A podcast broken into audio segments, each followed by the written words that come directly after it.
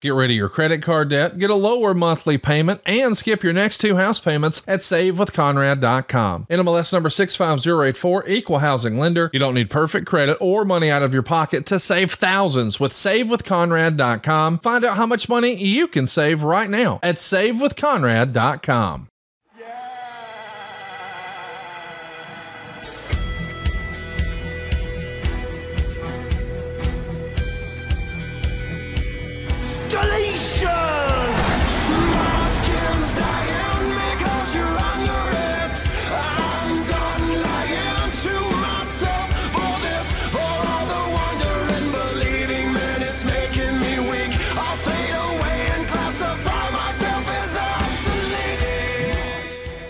Words are about to be spoken here on The Extreme Life of Matt Hardy, presented to you by the Podcast Seed and Ad Free Shows Network. I, of course, am John Alba, joined as I am every single week by the broken one, the woken one, the spoken one himself, Mister Matt Hardy from Chi-Town. Good to see you, my friend. How's everything yes. going for you? Uh, good. I am in the Windy City, and it's a big night. Tonight on Dynamite, we're recording this on our normal schedule, obviously, on Wednesday morning. And uh, tonight is the Hardys versus the Guns, Blood Brothers versus Blood Brothers. So it's going to be a lot of fun. I'm looking forward to it.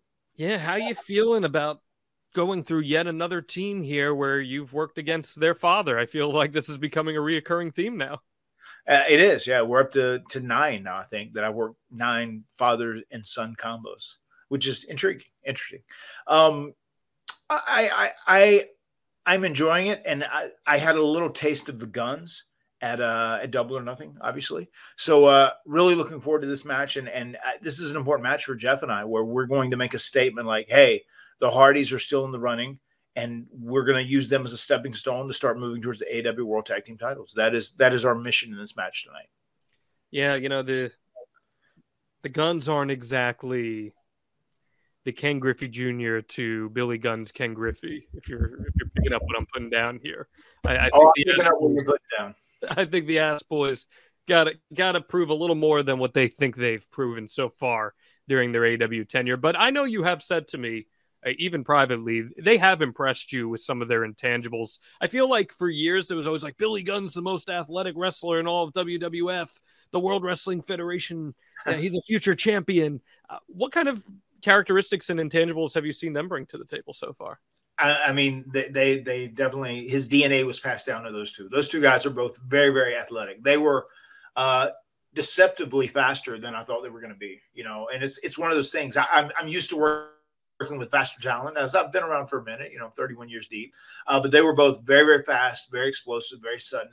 And uh, they, they both have really good heads on their shoulders when it comes to the wrestling game. Yeah, uh, it, it's going to be a fun match. I'm, I'm excited to see if that does get you back on those ways of what you said you and Jeff are trying to prove to everyone, that you've got another run here in you. How has Jeff been feeling now in the month plus that he's been back on the road and acclimating back into the daily grind of this? Uh, he has been good. Uh, he's he's doing really well. I'm proud of him, and uh, he's he's like on top of his shit. So very proud of Jeff, and uh, he's excited for this match tonight. And I know too, he's excited because he flew in this morning and he could do that in Chicago. So he, he likes, he likes hanging at home with his family as much as he possibly can, but we are ready for a, uh, a big special night tonight. Hardy's versus Guns. It's going to be, going to be a fun match. That's great. You guys have a great Father's Day. I did. It was uh, very, very good. Uh, hung out with the kids all day long, went out to a very nice dinner, and just, uh, just really daddied it up, you know, more than anything, which, uh, which I love doing. I just love being at home, and I love being dad at, and I love hanging with my kids. And on Father's Day, it was real nice. They were all so sweet and so thoughtful, and uh, I enjoy the hell out of it. I was going to say, there's a difference between dada, Matt Hardy, and daddy, Matt Hardy, if you're you're following what I'm saying. Again, if you're picking up what I'm putting down there, Matt yeah. Hardy. But, but I know that your favorite role, as you said in last week's Matt Fact, is dada. I saw Rebby's TikTok. That was awesome what the kids did for you, again, to spend some time. We had a pretty emotional episode last week about fatherhood and and your father, Gilbert Hardy. I got a ton of D Ms about it. What was the reception you got? Uh, very good. I mean, overwhelmingly positive. And it's it's one of those things, if you happen to come across this podcast and you hear it, um, I would love for you to go back and listen to this Father's Day episode that we did, because I think there's a lot in last week's podcast that will resonate with people, whether you are a son, uh, of a father or a daughter of a, of a father, or if you're a father yourself. I, I think there's a lot of stuff in there that would resonate. And it, it was very much, I was speaking from my heart, speaking from my soul, and every single word I said came out very legitimate, and, and it, it, it truly, it truly came from the core of my being. I mean, being, being a dad, dad, that's my most important title, and it's my most important job in life too. Always appreciate your transparency and honesty. And we had several people say that hearing you talk about lo losing your mother and how you guys were able to get through that and how strong your father was, that it, it really hit with them. So I'm glad to hear that they did. As I say every week, I, I think this is the most real and transparent wrestling podcast out there. You can hear Matt and I do episodes like that, like our episode on mental health and addiction, all that available in our archives at extreme hardy dot com. Uh, Matt, this week we did see the debut of A E W Collision on Saturday night. Good number, eight hundred sixteen thousand. I think that surpassed what some of the expectations were for the debut episode. C M Punk returning, Andrade, your frenemy, getting back in the ring as well. Miro, what'd you make of the debut episode of Collision and its presentation? I, I didn't get to see the entire thing. I watched quite a bit of it, though, but I, I thought it was solid. I liked how it looked different. It had a different feel from Dynamite, and I, I think that is going to be part of Collision's success, is that it, it looks very different from Dynamite. I think those those shows need to have two different identi identities. I think Dynamite has a an identity, and then Collision has a different identity, and I, I think there's something special there. And then eventually you can have a, you know, you can have the the World Series between those two. You know, I noticed no Jose with Andrade. I think he might have been taken to the curb, man. Oh yeah, okay, maybe so. Maybe I, I so. Couldn't happen to a better guy, right? Yeah. Couldn't happen to a better guy. Jose, the assistant. I know Jose's still listening. Are are you on? Are you and Andrade on on good terms these days? Have you hashed out your business disputes that you had back in the day? Yeah, I think we're all right. We we kind of put money to the side. Yeah, we're okay. Just making sure. Just just yeah. checking in on that. Uh, there was another thing that happened in wrestling this week. It's just something that you and I have talked a lot about on this podcast, so I may as well ask you about it. Mm-hmm. The Bloodline, officially no more, Matt Hardy. The Usos, who you said you think are going to go down as one of the greatest tag teams of all time, uh, they officially separate from the Bloodline. Jey Uso turning on Roman Reigns. Now we have Bloodline Civil War going down at their Money in the Bank show. Uh, it's a story that a lot of people have been watching. What do you think about Jey finally standing up for himself there? I, I saw this clip on socials, and I thought it was done really well.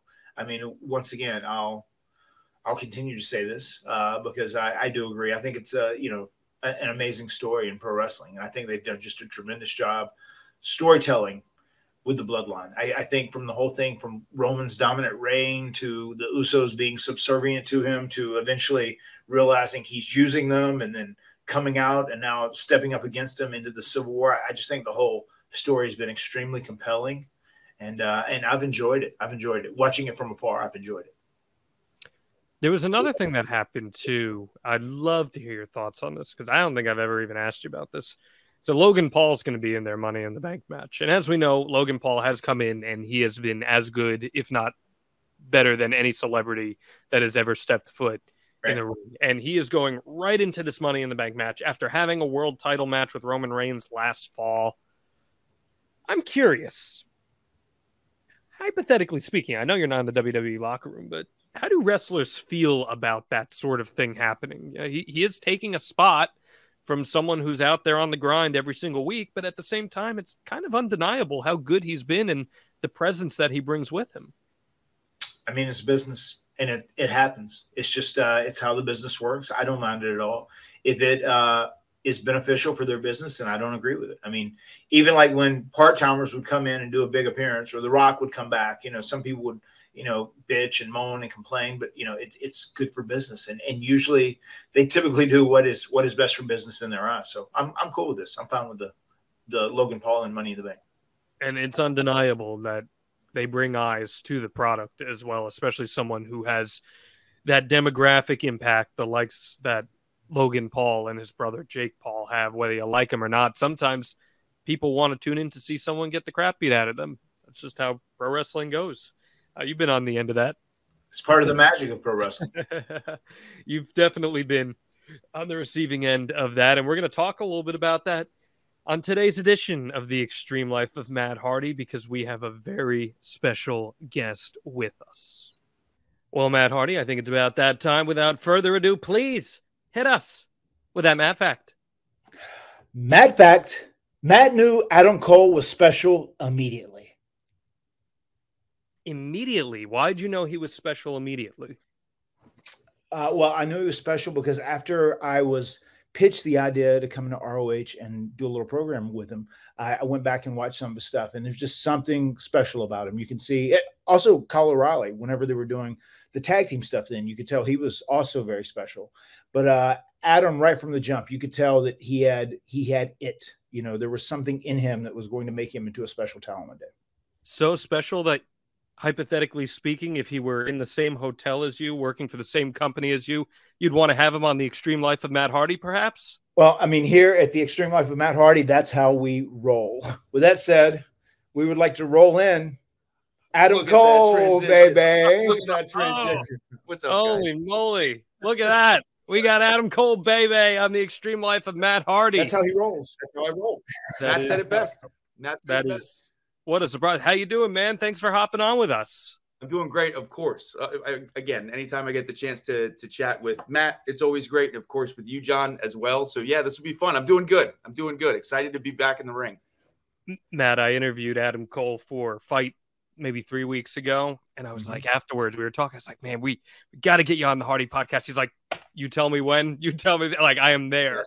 I'm ready Maybe for that. In the time and the place, I'll be there. Oh, man, I mean, did you grow up watching the Hardys? Were they one of your groups of guys that you connected with instantly? Oh, my God, yeah. Uh, of course. Whether it be um, – so I, I actually started, like, religiously watching pro wrestling in nineteen ninety-nine. So it was, like, right around the time when these ladder matches really started exploding, and, and they were stealing the show at WrestleMania and things like that. But a huge fan of the Hardys. Um So much so that I had all the V H S, all the D V Ds. I read the book multiple times. Uh, huge, huge fan of them growing up for sure. I mean, nineteen ninety-nine was a good year because that was our nascence. That's when we, re- we really took off. Yeah, yeah. The tag team ladder match from No Mercy nineteen ninety-nine is the first episode of this podcast. It's the first thing that we covered. When you saw that match, Adam, what was it about them that you just gravitated to? Uh, it, to me, I, I had just never seen a pro wrestling match uh, at that point in my life with so many death-defying maneuvers going on. I, again, everything was just everything looked so dangerous, and it was the the first time I ever watching a match had to almost turn away sometimes because I was I was so afraid something horrible was going to happen. So I was just so b- between being so captivated by the athleticism and the risk taking. I mean, the audience investment, if you go back and watch, it's like the epitome of friends looking over their shoulder, talking to their friends going, can you believe that this is happening? It was like they had never seen anything like it before. And that I felt the exact same way sitting at home watching it. Did you sense that, Matt, during the match that fans were doing just what he described in disbelief at what they were seeing? uh, you know, I don't know if I sensed it during the match. I don't think any... any of the four of us realized how big of a deal that match was going to end up being. We realized it was important. We realized it was a, a, a crucial opportunity that we got to really show our stuff and do something different and kind of like blaze our own path. Um, but I don't think we knew it would, it would be as important as it was right then and there. But like going back and watching, I, I do see that. And I do sense that. I mean, we were very present in the moment and we were just going out there trying to, to give our best performance. And, and I know one thing that really resonated with everybody in the match was just how the crowd continued to up the applause after every single spot. It got bigger and bigger and bigger and bigger. And that, that felt very special. And we knew like, oh man, we, we hit a grand slam. So we, we felt very good about that. And even when we came back, and I said this in the first podcast, Stone Cold Steve Austin said, you know, well, hell, he said, you guys stole the show tonight. Ain't no top of that. Yeah. You know, and like, what a, what a compliment that is to get. So at the time, we were present in the moment, and I think we were we were very much living for the moment, so I don't think we realized the ramifications this match would have on our career, but it is a big deal. Looking back in hindsight now, I can see what Adam is describe, describing and how people did that. Do you get that sense in matches today, Adam? I mean, you've had so many classics on your match card and on your resume, and you've elicited those reactions. I, I remember I was in person for the two out of three falls match with you and Johnny Gargano in New York. And I remember turning to my friends and saying, I think this is one of the best matches I've ever seen in person. Do you sense that in your matches? It's, it's so interesting is Matt couldn't have said it better uh, because you're so focused on the task at hand that you're not even really there. There are times where I'm so uh, laser focused on what I'm supposed to do and having a good performance that sometimes I can barely even hear the crowd, where it'll be one of those things where afterwards, you know, people will mention, oh my God, the crowd was so fired up at this point. And I'm like, I don't remember it. I, I'm, I'm just so focused on, again, doing what I'm supposed to do. So similar to what Matt's said, uh, I, I don't think I've ever, or it's been very rare where I've been in there, especially in a big match situation, and gone, oh, this is going to be one that people are going to remember for a long time. Uh, it's just one of those things where you, you try to do it to the best of your ability, and, and you hope people enjoy it. And more importantly, you hope people remember it. Matt, having Adam Cole back and healthy and working more frequently again, what does that do for A E W's stock? Because I know you think very highly of him and what he brings to the table for your guys' company. I mean, it's a it's a huge W, no doubt about it. I mean, just to, to have Adam Cole come to A E W, and the way they did their debuts too, with the double debut whenever he showed up, and and also uh, Brian. So it, that, that was great, but just to have him back and one hundred percent healthy, and, and more important than even the wrestling uh, aspect of it, I'm just happy to have him healthy as a human being, because he is legitimately one of the best human beings you will ever meet in your life. You know, so that's great just to have him back and have him healthy. But as far as an entertainer and a performer for A E W, I mean, he's he's the best of the best. So he is a, a huge asset to All Elite Wrestling. I mean, that's a pretty big compliment from a guy you grew up watching there, Adam. That's, uh, I, I mean, getting a chance to work alongside a guy like Matt at this stage in his career, where, you know, he is now working with other talent and trying to enhance them. What have you seen, Adam, in terms of how Matt has evolved from when you first worked with him ten years ago back in Ring of Honor?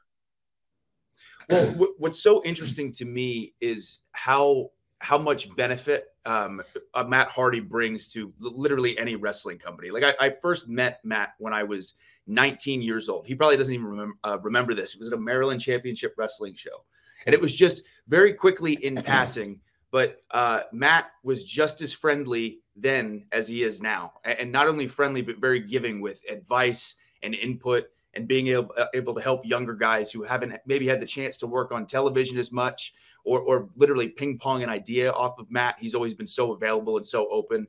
And I just see it now even more so than ever, uh, his ability, again, to educate a, a lot of these guys on our roster and, and teach them certain aspects of wrestling on television and just going out there and performing. Uh, be, because, again, when you, when you look at Matt and Jeff and, and how uh, absolutely credible and amazing they have been their entire careers, and not only have they never lost it, but they're constantly evolving and changing, uh, depending on what what company they're with or what what character they are. But at the end of the day, you know, when you get Matt Hardy, you're going to get the absolute best of the best. So uh, I, I think Matt has done just an amazing job, again, helping guys like me, helping tons of other younger talent in A E W. He, he's a he's an A-plus acquisition for sure. Thank you. Yep. Man, nineteen yeah. years old, M C W. Yep. You remember it, Matt? Um, I, I'm not one hundred percent sure I do remember. It, it, it was just in passing, but, but I remember because Matt was like the first, at that point I was wrestling on the independents, um, and, and Matt was the first like big star that I, that I met or was on a show with. So I remember being so, so nervous and thinking like, oh God, I don't want to mess anything up. I don't want, I don't want to say anything stupid. I'm just going to quickly go up and say hi, and hopefully I don't offend him or upset him. And then you get to know him, and it's like, oh my God, it, he's Matt Hardy. He's traveled the globe. He's been an absolute rock star for years and years and years. And of course he's friendly. Of course he's nice. So it like, it did in the back of my mind, uh, remind me how important it is to treat people with respect. Uh, because again, Matt's interaction with me and then Matt's interaction with a guy he knew for ten years, um, he gave me the same smile he gave the guy he knew for ten years. So I, I just, I loved and appreciate that about him. But he's still that way.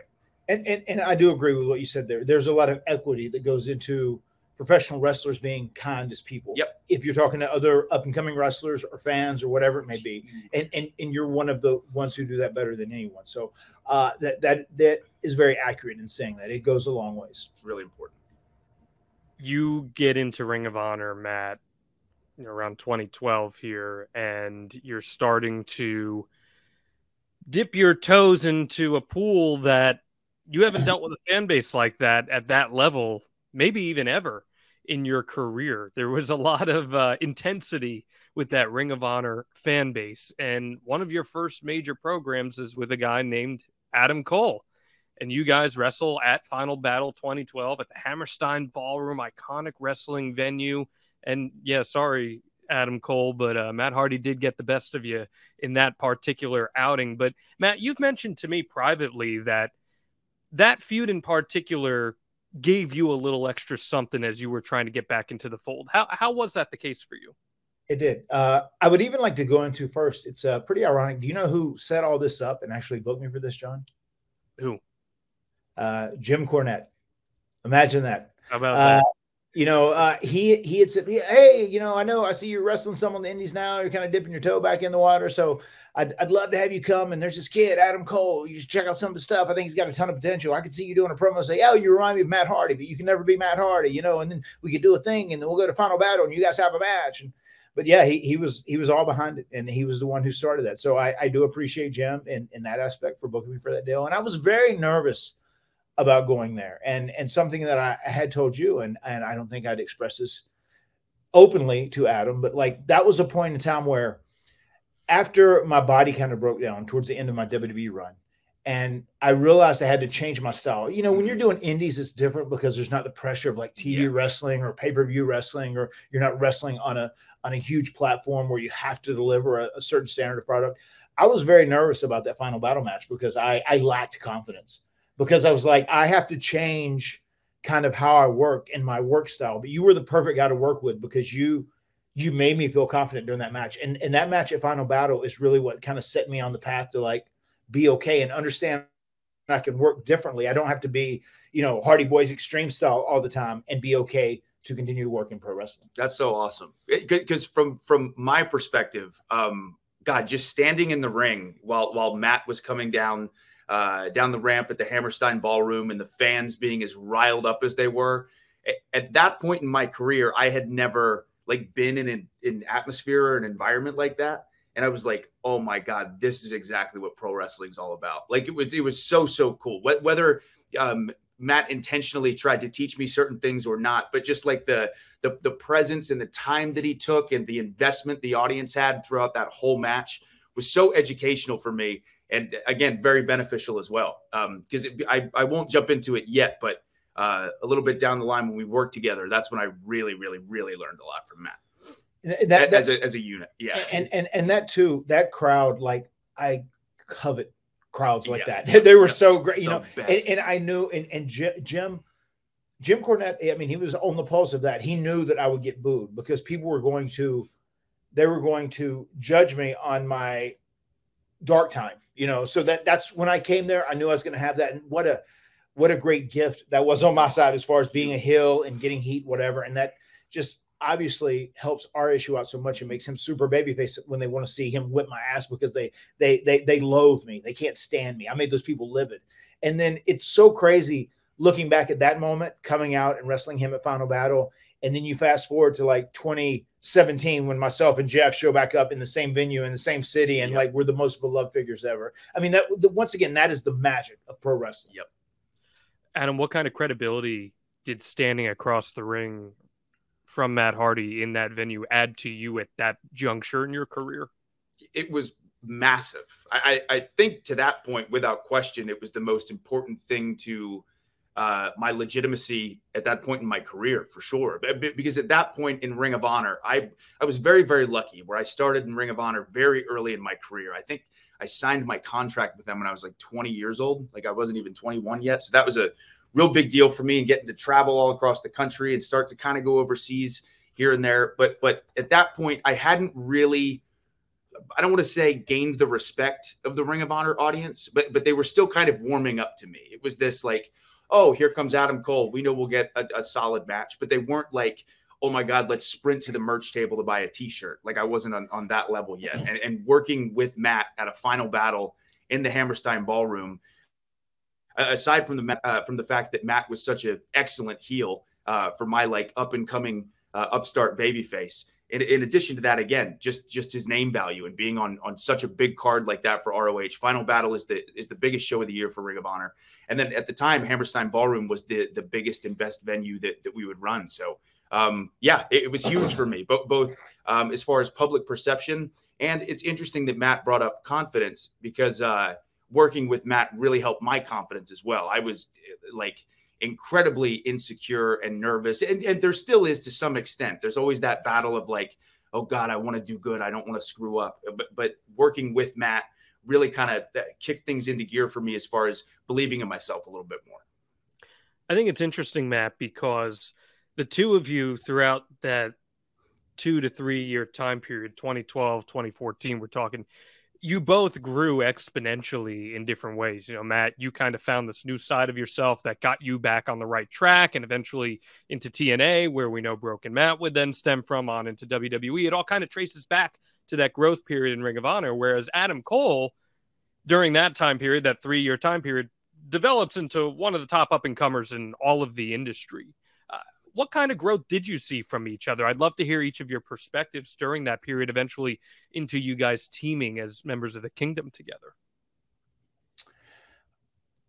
I, I, I felt like it got me back on the right track. It, it, it allowed me to know that I could have a second chapter in my career and work differently and work smarter and protect myself. And, and, and I, I really kind of felt my way through that by working with Adam right from the jump.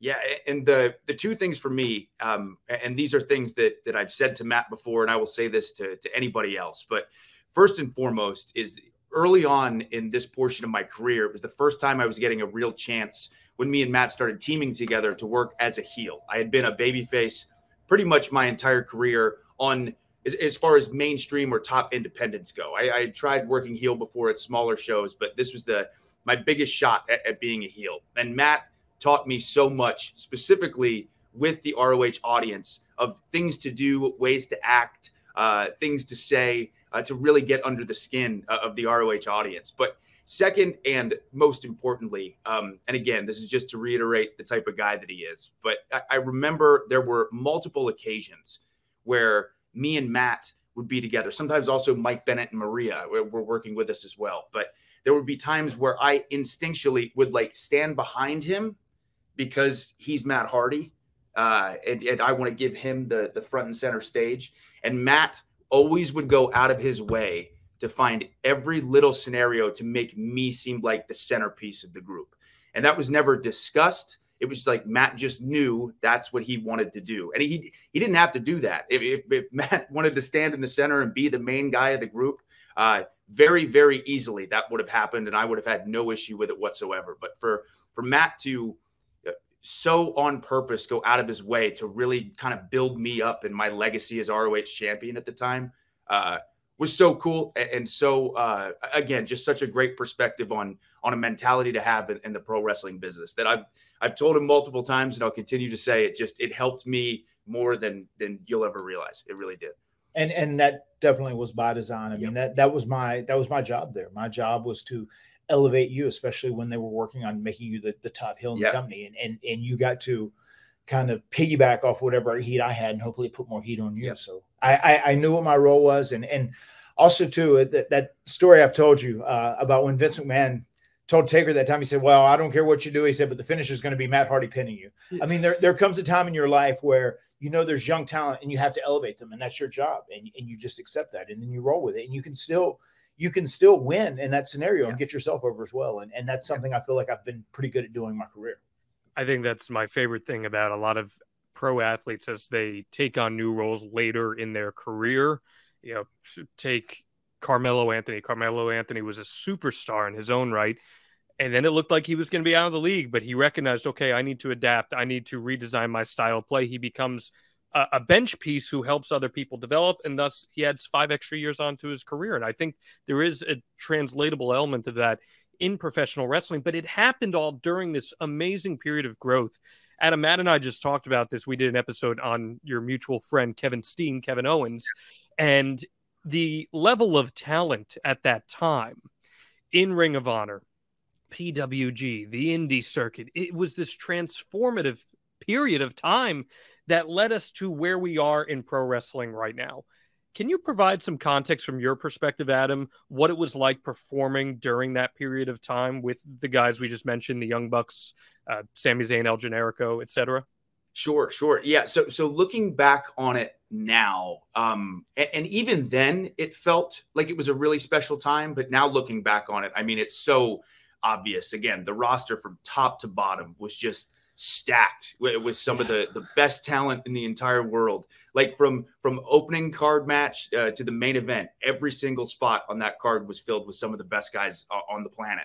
And, and getting to learn from and work with some of these guys is also absolutely incredible for me. I mean, and when you think about the influence that R O H had, I mean, in, in many ways, um, the, the more recent version of N X T, that black and gold era of N X T, very much was was the core of what Ring of Honor was built on in a lot of ways. And, and that got the chance to be seen under the W W E umbrella. So I, I think the, the impact that was made and how special it was did feel very real at the time. But, but oh, my God, now looking back on it, it, it really was like the golden age of independent wrestling in a lot of ways.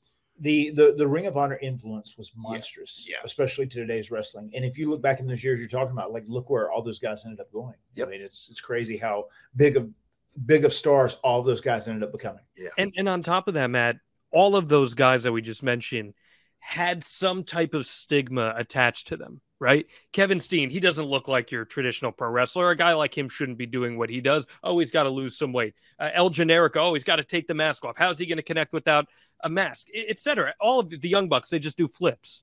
Mm-hmm. But then here they are. They're now the biggest stars in the industry today.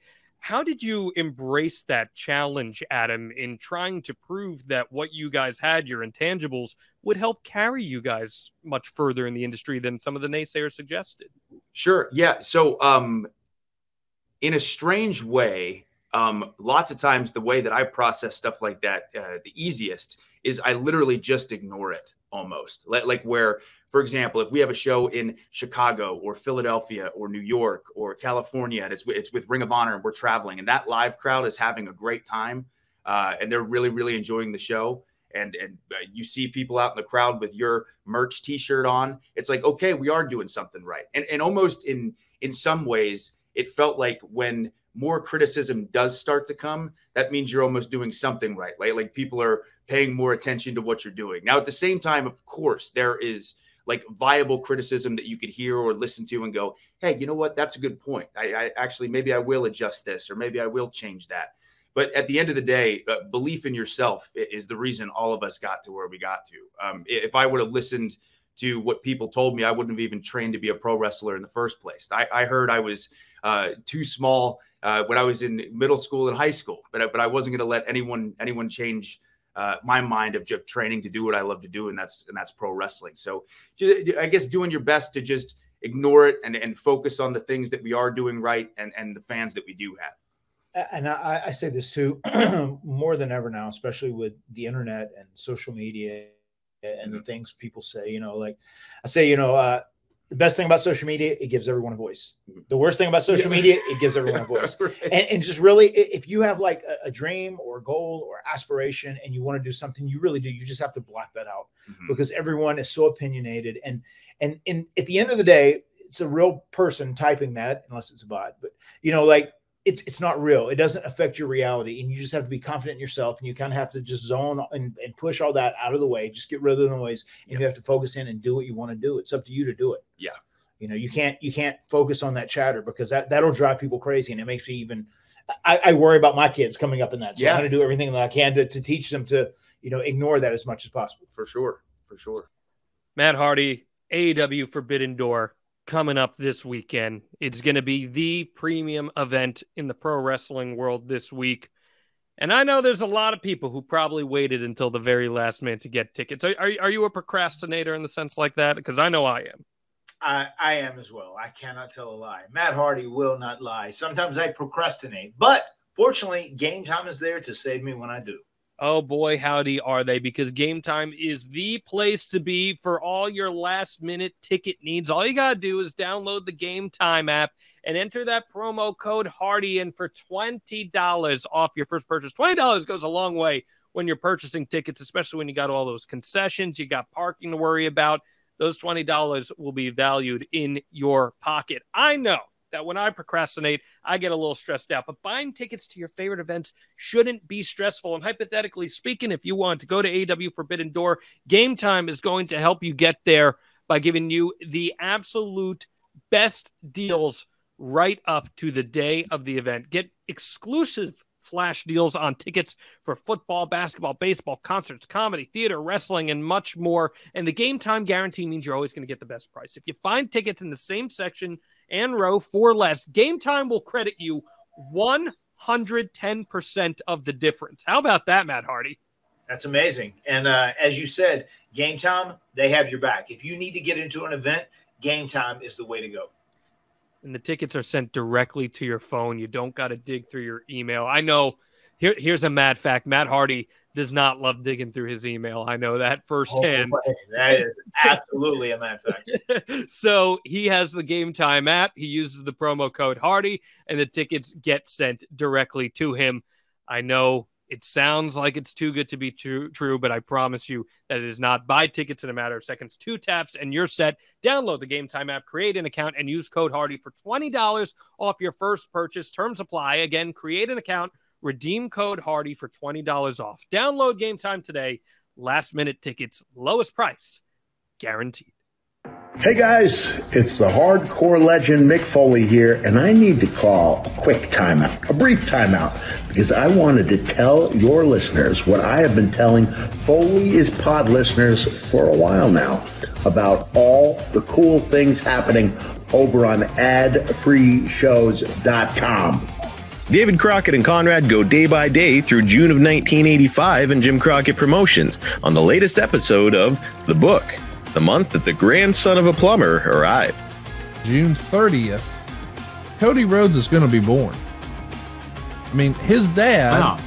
is, is, is wrestling with Tully Blanchard in Los Angeles, and Dusty's got to hurry home and rush out of there and get home to Charlotte to see his wife Michelle give birth to the American Nightmare.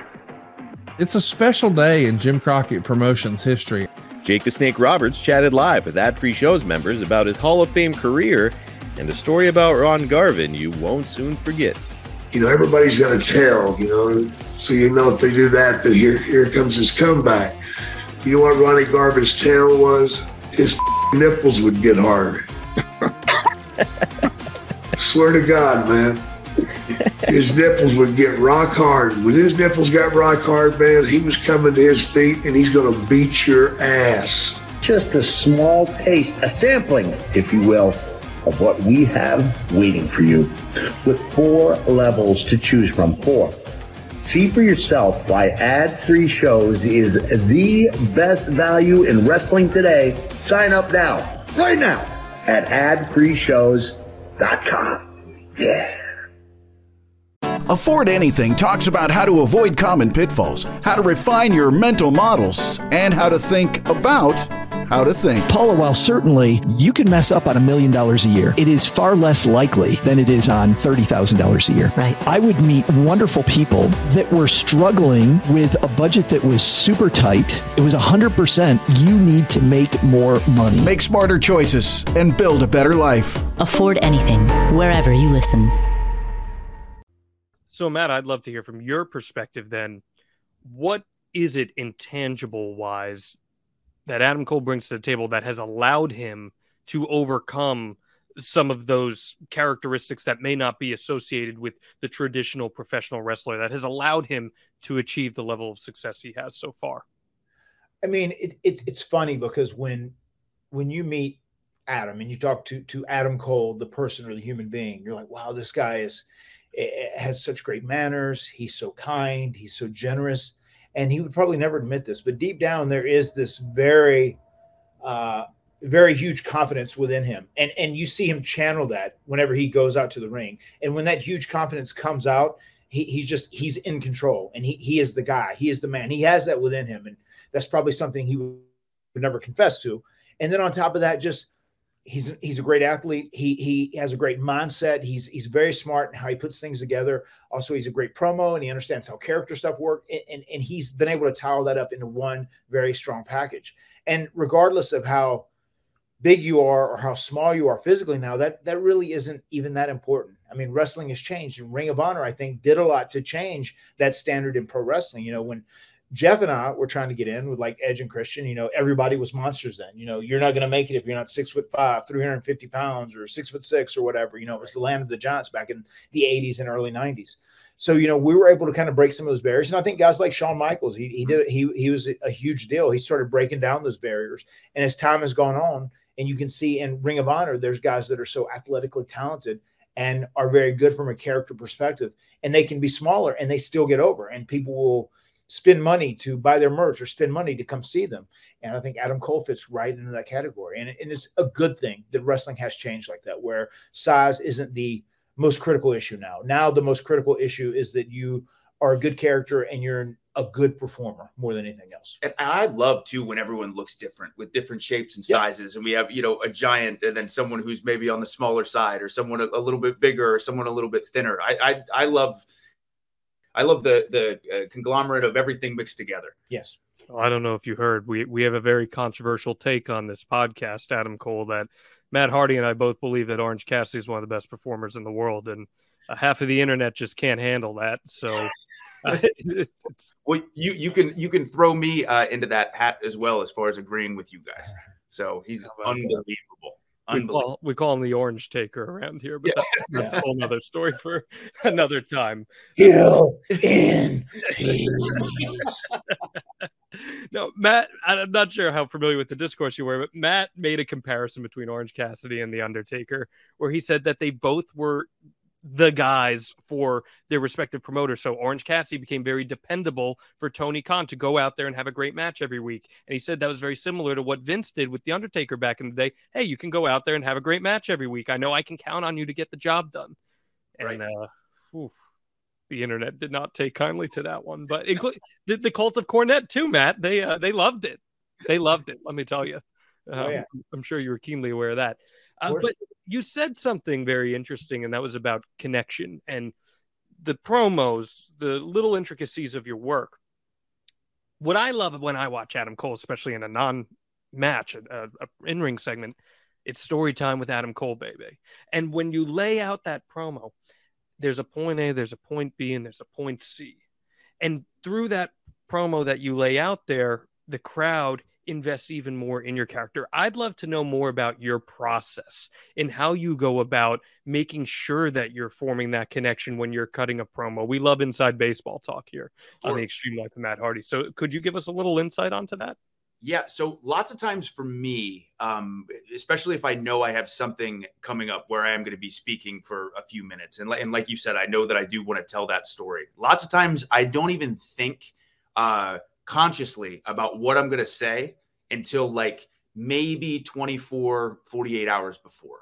Um, and then lots of times I, I love watching T V with Brit, or great movies with Brit. And if I hear a line that I really, really like, I'll, I'll jot it down in a note, or mm-hmm. I'm a big uh, video game guy as well. And the stories told in, in video games now are just as good, in some cases, if not better, than a lot of movies and T V shows. So same thing, I'll write stuff down. But um, lots of times I, I will have a general idea and bullet points of like what I think I'm going to say.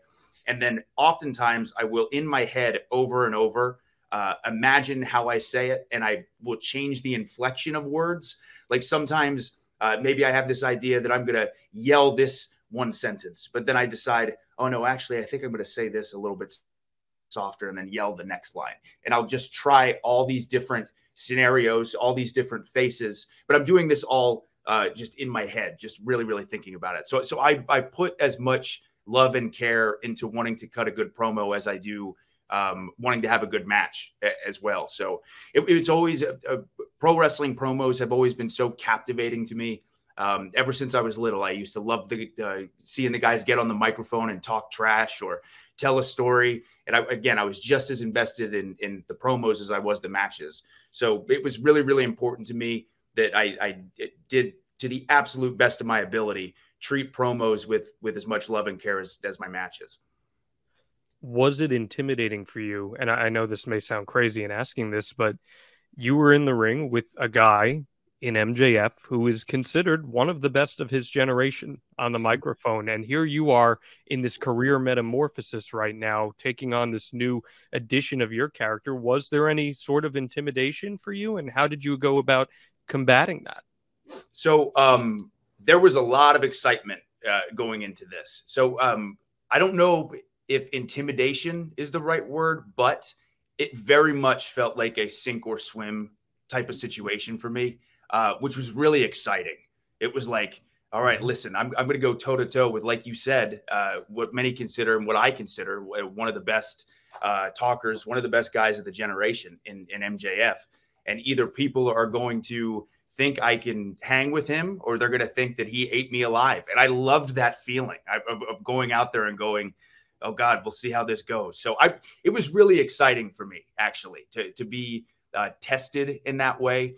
And just to be able to show everybody that I'll, I'll go toe to toe with anybody on the microphone. So it was, it was very, very exciting for me, but yeah, it definitely had some nerves and some butterflies going on. Those now, are, those are, those are great scenarios to yeah. find yourself into. Yeah. They, they, they really push you to be the best you can possibly be. Yes. Yes, for sure. Matt, what do you think a program like M J F versus Adam Cole, which I've got a gut feeling isn't over just yet. What do you think a, a program like that does for your company, especially in these hot summer months? I mean, I, I think it's beneficial because you have two guys who are obviously in the prime of their careers, and that's kind of what A E W is doing. We're trying to build guys that are in the prime of their career so that for the next five or six years, they can be cash cows for A E W. They can sell tickets. They can make money. They can move merchandise. You know, that's that's kind of where we're at. So I think to, to be able to pair two guys together, which, you know, Adam obviously is an A E W original, you know, M J F is, but two guys who are young in their prime, who are two of the top athletes and performers, also talkers, wrestlers, however you, in all categories, performers, uh, to, to, to pair those guys together. It's, it's a great program. And it's something that A E W fans are going to be excited about. And it gives them a reason to tune in each and every week. And we're seeing this new side of you, as I, I just said, where it's, it's good guy, Adam Cole. And that's not something we're all that familiar with in A E W. You had told me a few weeks ago, you were still trying to dig your teeth into that. How's that process been for you? It's been exciting. It, and, and again, seriously, week by week, it's, it's felt more and more comfortable for me. Um, again, like we had discussed previously, it was very intimidating uh, because for a huge chunk of my career, for like a decade, I had been a, a heel on, on television in a lot of ways. So to sort of be put in this babyface role or babyface situation. There was definitely a time the first few weeks where I was battling in my brain with how much do I really want to change who I am and uh, how much do I want to change the my promo style and match style and things like that. But then as time has gone on, specifically uh, working with a guy like like M J F, it's been it's been beautiful because he is so um, intense and in your face. There's very little of myself that I actually do have to change. And, and realizing that when I was out with this injury, um, uh, people missed the Adam Cole that they saw, um, and the Adam Cole that they know uh, after, a, after a decade. So um, again, as, as time goes on, it's been really, really fun. I'm enjoying this new chapter, this new challenge of my career. And, and I think the audience is too. Matt, you are someone, uh, the whole precipice of this podcast was you're a serial reinventor in wrestling, and you have had success, and you're one of a few people who have had success as a babyface and a heel.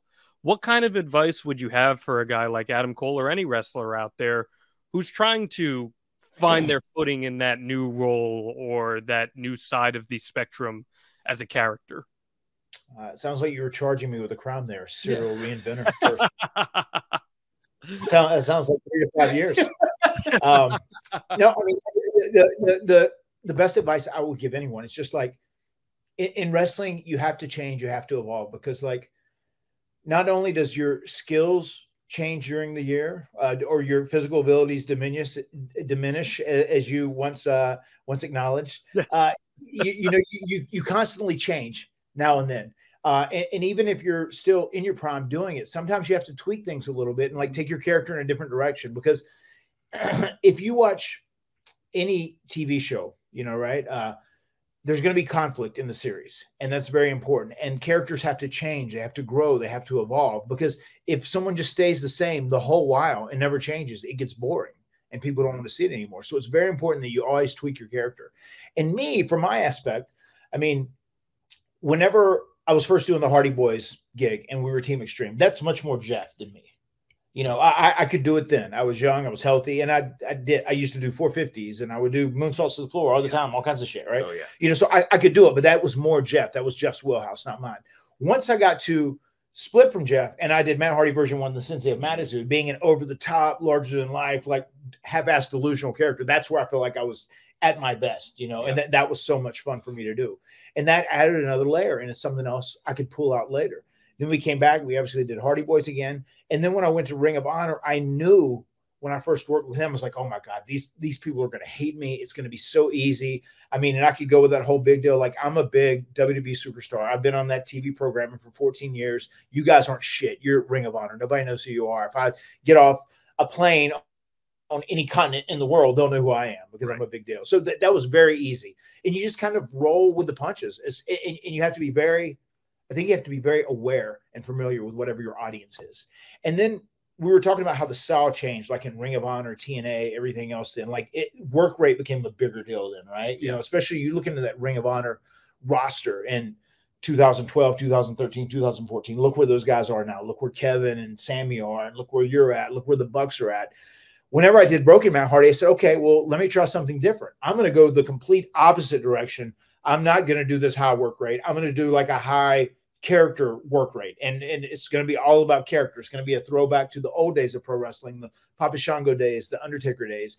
And, and fortunately, I was able to half-ass make that work, you know, and that, that was great. Could have been timed more perfectly. Yeah. Dude, that, in that era of yeah. wrestling, it was yeah. so perfect. So, so, so that worked out real good. And, and, and part of my reason for even putting Jeff with me was like to slow Jeff down, because Jeff didn't, it, Jeff felt like he owed a fan a Whisper in the Wind every single match. I owe them a Swanton. It's like, dude, you know, you're Jeff Hardy, you're a rock star. They, they want to see you. You don't, you don't owe them that every single match, you know? So once he did Brother Nero, he was very unsure of it at first when I said he couldn't come off the top rope anymore, and I had all these steps for him, right? You know, once I, I owned him, or I owned the Hardy brand. And uh, it, it was so great, because Jeff was very unsure of it at first, but then, like, after he did it for like a month or so, he was loving it. And he was all about yeah, it. It's like, right. I like this Brother Nero stuff. It's a lot easier. Let's take a quick pause here, Matt Hardy. It is great to see Adam Cole Bebe back in the pro wrestling ring, and I'm sure he's feeling better than ever. And I think I got away... that all our friends here at The Extreme Life of Matt Hardy can feel better than ever, and that's with our pals over at A G one. How's A G one making you feel better every day, Matt? When I drink my A G ones first thing in the morning, it jumpstarts my day. And it, it really uh, it helps me up my intensity. It ups my workout. Uh, tonight it's going to help me uh, beat the uh, ass boys' asses. Beat some ass boy ass. With A G one. I don't think that's part of their tagline, but it may as well be, because we know there are tons of different supplements out there for people to try. I have no doubt, Matt Hardy, that the ass boys are the type of guys that they, they go to the drugstore, they go to the gym, and they just buy every single supplement they can because they think it's going to help them get in the best shape possible. You, you know those gym bros I'm talking about, right? Of course, because they're moon calves, John. they're, they're moon calves. You know, a smart, educated, intellectual human being, much like myself, we just drink A G ones and we get it all in one scoop. Because that's exactly the best part about A G one. A G one is a great bang for your buck because it replaces a lot of those other supplements like a daily multivitamin, minerals, pre and probiotics for all your gut health, adaptogens, and greens, all literally in one scoop of powder. It just goes right into your water. You can have your own water bottle, or you can use the one that they're going to provide you too. It's just one scoop every single day.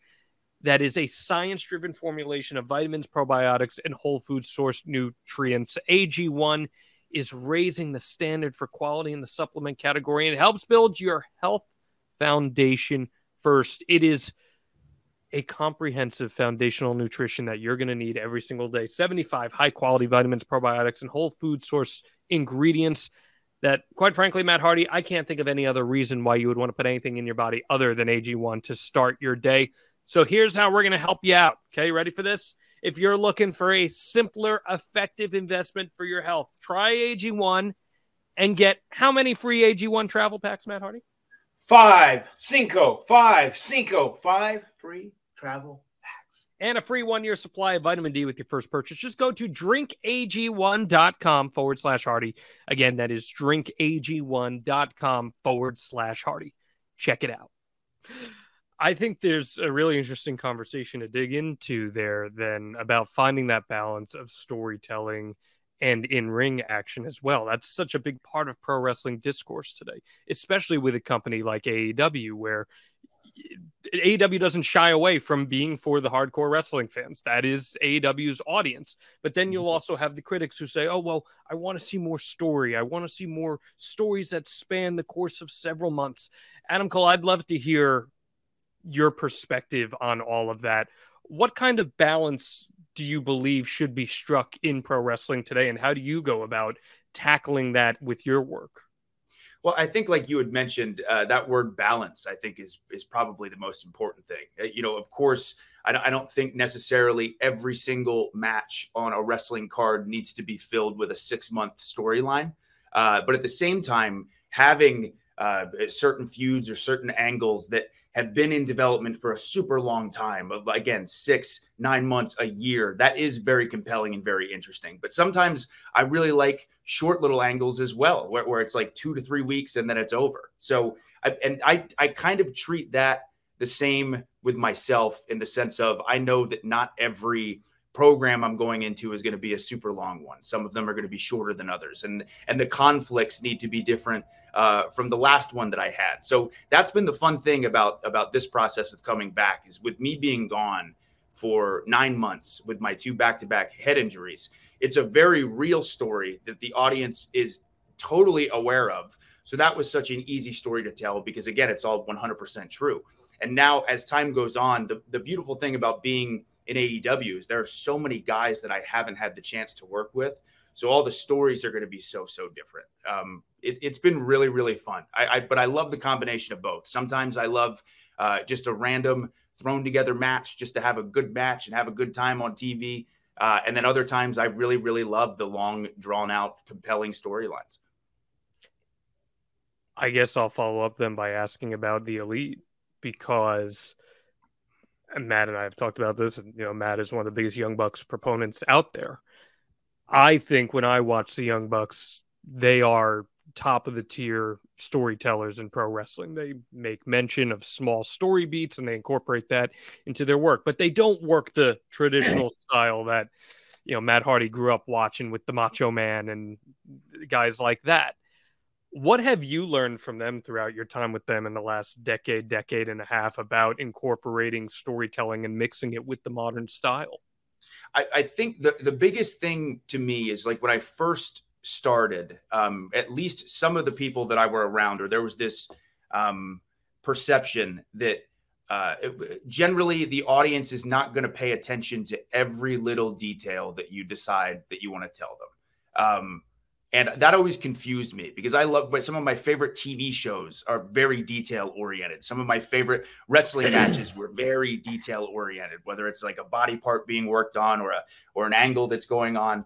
Uh, and, and the Bucks were so adamant about making sure that they planted all these little seeds constantly to, to build up to these matches, where lots of times, but one of my favorite things about watching them, not just as their friend, but as a fan, is they will do something as simple as like a, a, a head turn or a shaking your head yes, and the entire audience will react like they just hit a double four fifty to the outside through two tables. Like, they're they're so awesome about showing you things that you've never seen before in a wrestling ring, having these unbelievably athletic matches, compelling matches that the audience is completely invested in, but not just because of the moves that they're doing, but again, because of the story they're telling, their body language, their facial expressions, their their attention to detail is second to none.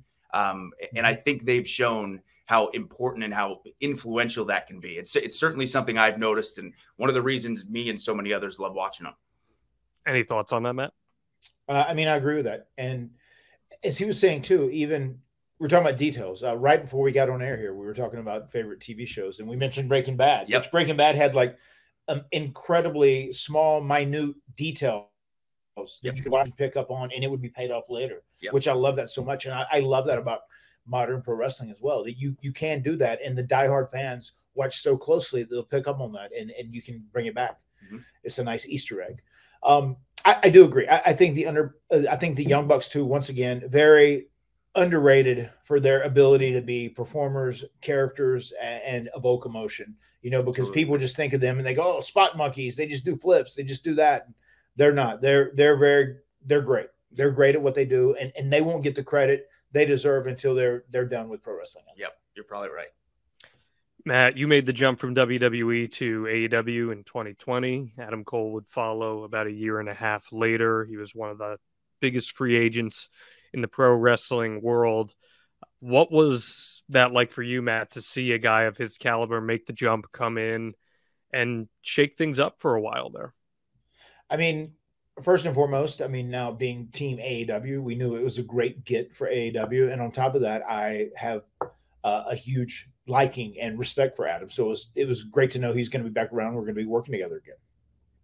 Adam, that night, All Out two thousand twenty-one, just in, in my opinion, and especially having been there, I, I thought it was one of the greatest pro wrestling shows I've ever been to.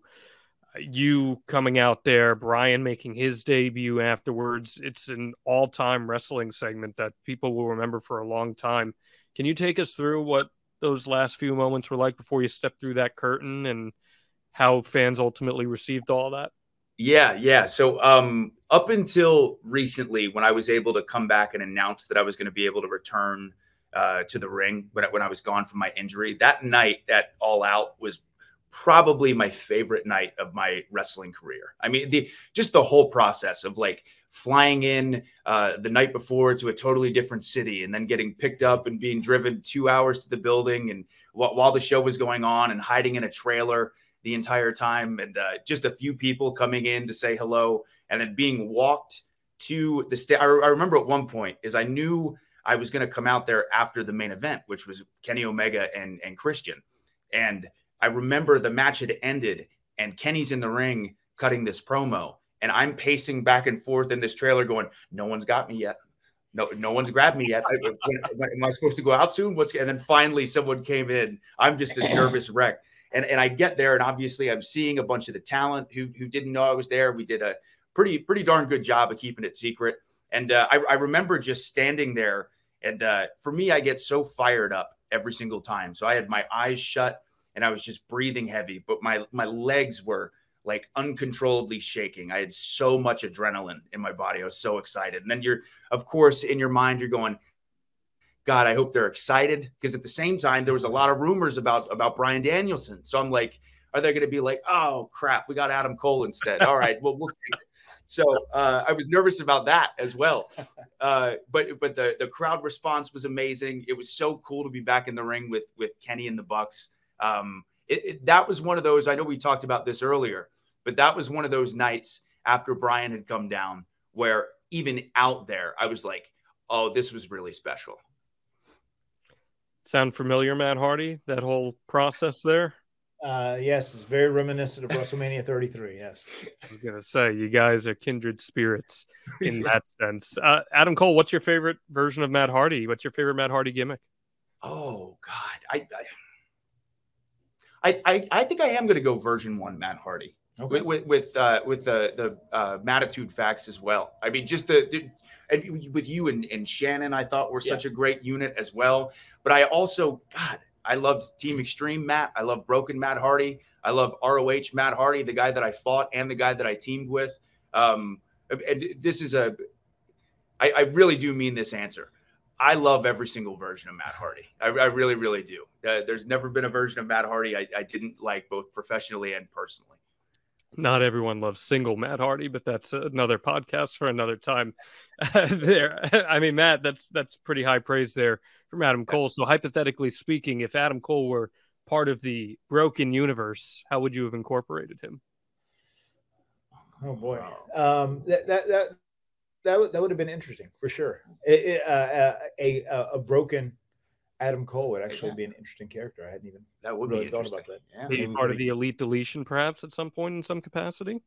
Maybe so. Uh, uh, yeah, too sweet or delete. That's what uh, Jeff, sorry, Jeff too sweet or delete. Sorry, yeah, Jeff still pushes for that, and he says we got to do that too sweet or delete at some point. So I don't think they really do too sweet nowadays. Um, but yeah, the the uh, ha having a, a match with the Young Bucks and having a, an Adam Cole thing, maybe even where he sided with the Bucks at first, but then somehow he got dumped into the lake, and then he came back out as the Ring of Honor heel Adam Cole, Ooh. and then he betrayed the Bucks. That'd you know, be maybe, fun. Maybe, Maybe we could utilize that in, in some capacity. That would be fun. That would be fun. I'm I'm into that. I think that'd be that'd be great. Uh, I mean, this has been a, a great conversation with Adam Cole here. Uh, Matt, anything else you want to throw his way? Uh, no, man. Uh, just once again, uh, very grateful to have you here. This was such a fun chat. Just kind of sitting here, and it feels like we're just kind of catching up, but we're recording it, right? Uh, and just kind of you know talking shop. But no, I'm very excited to see where. where he goes in the future, especially in this program with M J F. And I, I would like to see Adam Cole be the A E W champion at some point. Thanks, Matt. Yeah. And I, I do, I do just want to say uh, one more time. Um, and Matt, you know, I feel this way, but um, just for everybody, I, I promise you uh, the Adam Cole that I am now would not be the same guy if it wasn't for Matt. He's, he's it never gives himself enough credit for how much he's helped me and, and so many other people. But uh, I love you professionally thank and you. personally. And just, uh, yeah, thank you for everything Same over here, the man. years. I love you too, yeah. dude. Thank for you, sure. you got it. Thank you. Adam Cole, baby. Love to hear it. Thanks for hopping on the Extreme Life of Matt Hardy with us, my friend. Appreciate you uh, and everything you do for the wrestling industry. And best wishes as you deal with that pain in the ass that is M J F going forward. Thank you, John. I'm, I'm going to need it. I'm ready for M J F to get the... Boom! Yeah, boom! Right to the back. Right to the back. What a great conversation with Adam Cole there, Matt. Uh, what was your biggest takeaway from it? I, I mean, what, once again, if, if you've never seen Adam Cole, the person, how genuine, how refreshingly kind and generous he is. I mean, you, you saw him right here. And uh, that's something that is that I still... really respect about him. It's something I also admire about him, and that he has the ability to be such a genuine, nice, kind person, but then he can go out there and he can turn it up and be as big of a dickhead as you want when he becomes a heel in the ring. But it's just very refreshing to have someone who is a legitimate good guy. He's a legitimate good guy. One of my favorite guys in the industry today. And I think it's very cool hearing about the influence that you had on him, and in contrast, the influence that he had on you at that very pivotal time in your career. That is very, very cool. Next week, Matt Hardy, we are going to be doing Ask Matt Anything. I know you love your Ask Matt Anythings. You can get in on that. All you got to do, guys, we're going to put a little graphic up. We're going to put a post up, and we're going to say, send in your questions. Hashtag Ask Matt. You send them to us. Matt Hardy answers them. What, what, do you, what do you love those episodes, Matt? Because you've mentioned that on many times to me, that these are some of your favorites. Uh, I mean, they're they're enjoyable to me because you never know what you're going to get. It's almost like you're reaching in a hat and you, you pull out a, a piece of paper, and then you you get asked this question, and then you get to answer it. I, I love it because it it's just very spur of the moment. And, uh, and and I, I love just being hit with a question and then trying to be present in the moment and just think in the moment and then answer it. And I feel like usually your best answer comes out with your gut reaction. So I enjoy those. That's why. And if anyone has any suggestions for topics, we're always open to listening to them, because now no one's yelling at me for getting a Gilbert Hardy episode anymore. So if you have any others out there, please let us know. We'd love to tackle it. And sometimes it's those surprise episodes that you're not expecting, like Kevin Owens. Uh, those are some of the best ones that we end up coming up with. So please let us know uh, what you'd like to see. And if you'd like to become part of the Extreme Life of Matt Hardy brand, head on over to advertise with hardy dot com. Promote your business or your product to the extreme. Get in front of thousands of listeners and viewers every single week with the Extreme Life of Matt Hardy. advertise with hardy dot com is the place that you want to go to to join our little team here at the Extreme Life. Matt, anything else you'd like to add? We got Forbidden Door coming up. We got Dynamite coming up. We got all Collision, everything. It's just crazy out there right now. Anything else you want to throw out there? Uh, no, it, it is an exciting week, though. You know, big Dynamite, big Collision, big Forbidden Door. So uh, it's it's going to be a big week for A E W. I'm looking forward to it. Oh, Canada. That's all I got to say here. The words have been spoken. We'll see you next week right here on The Extreme Life. I'm Matt Hardy. Adios.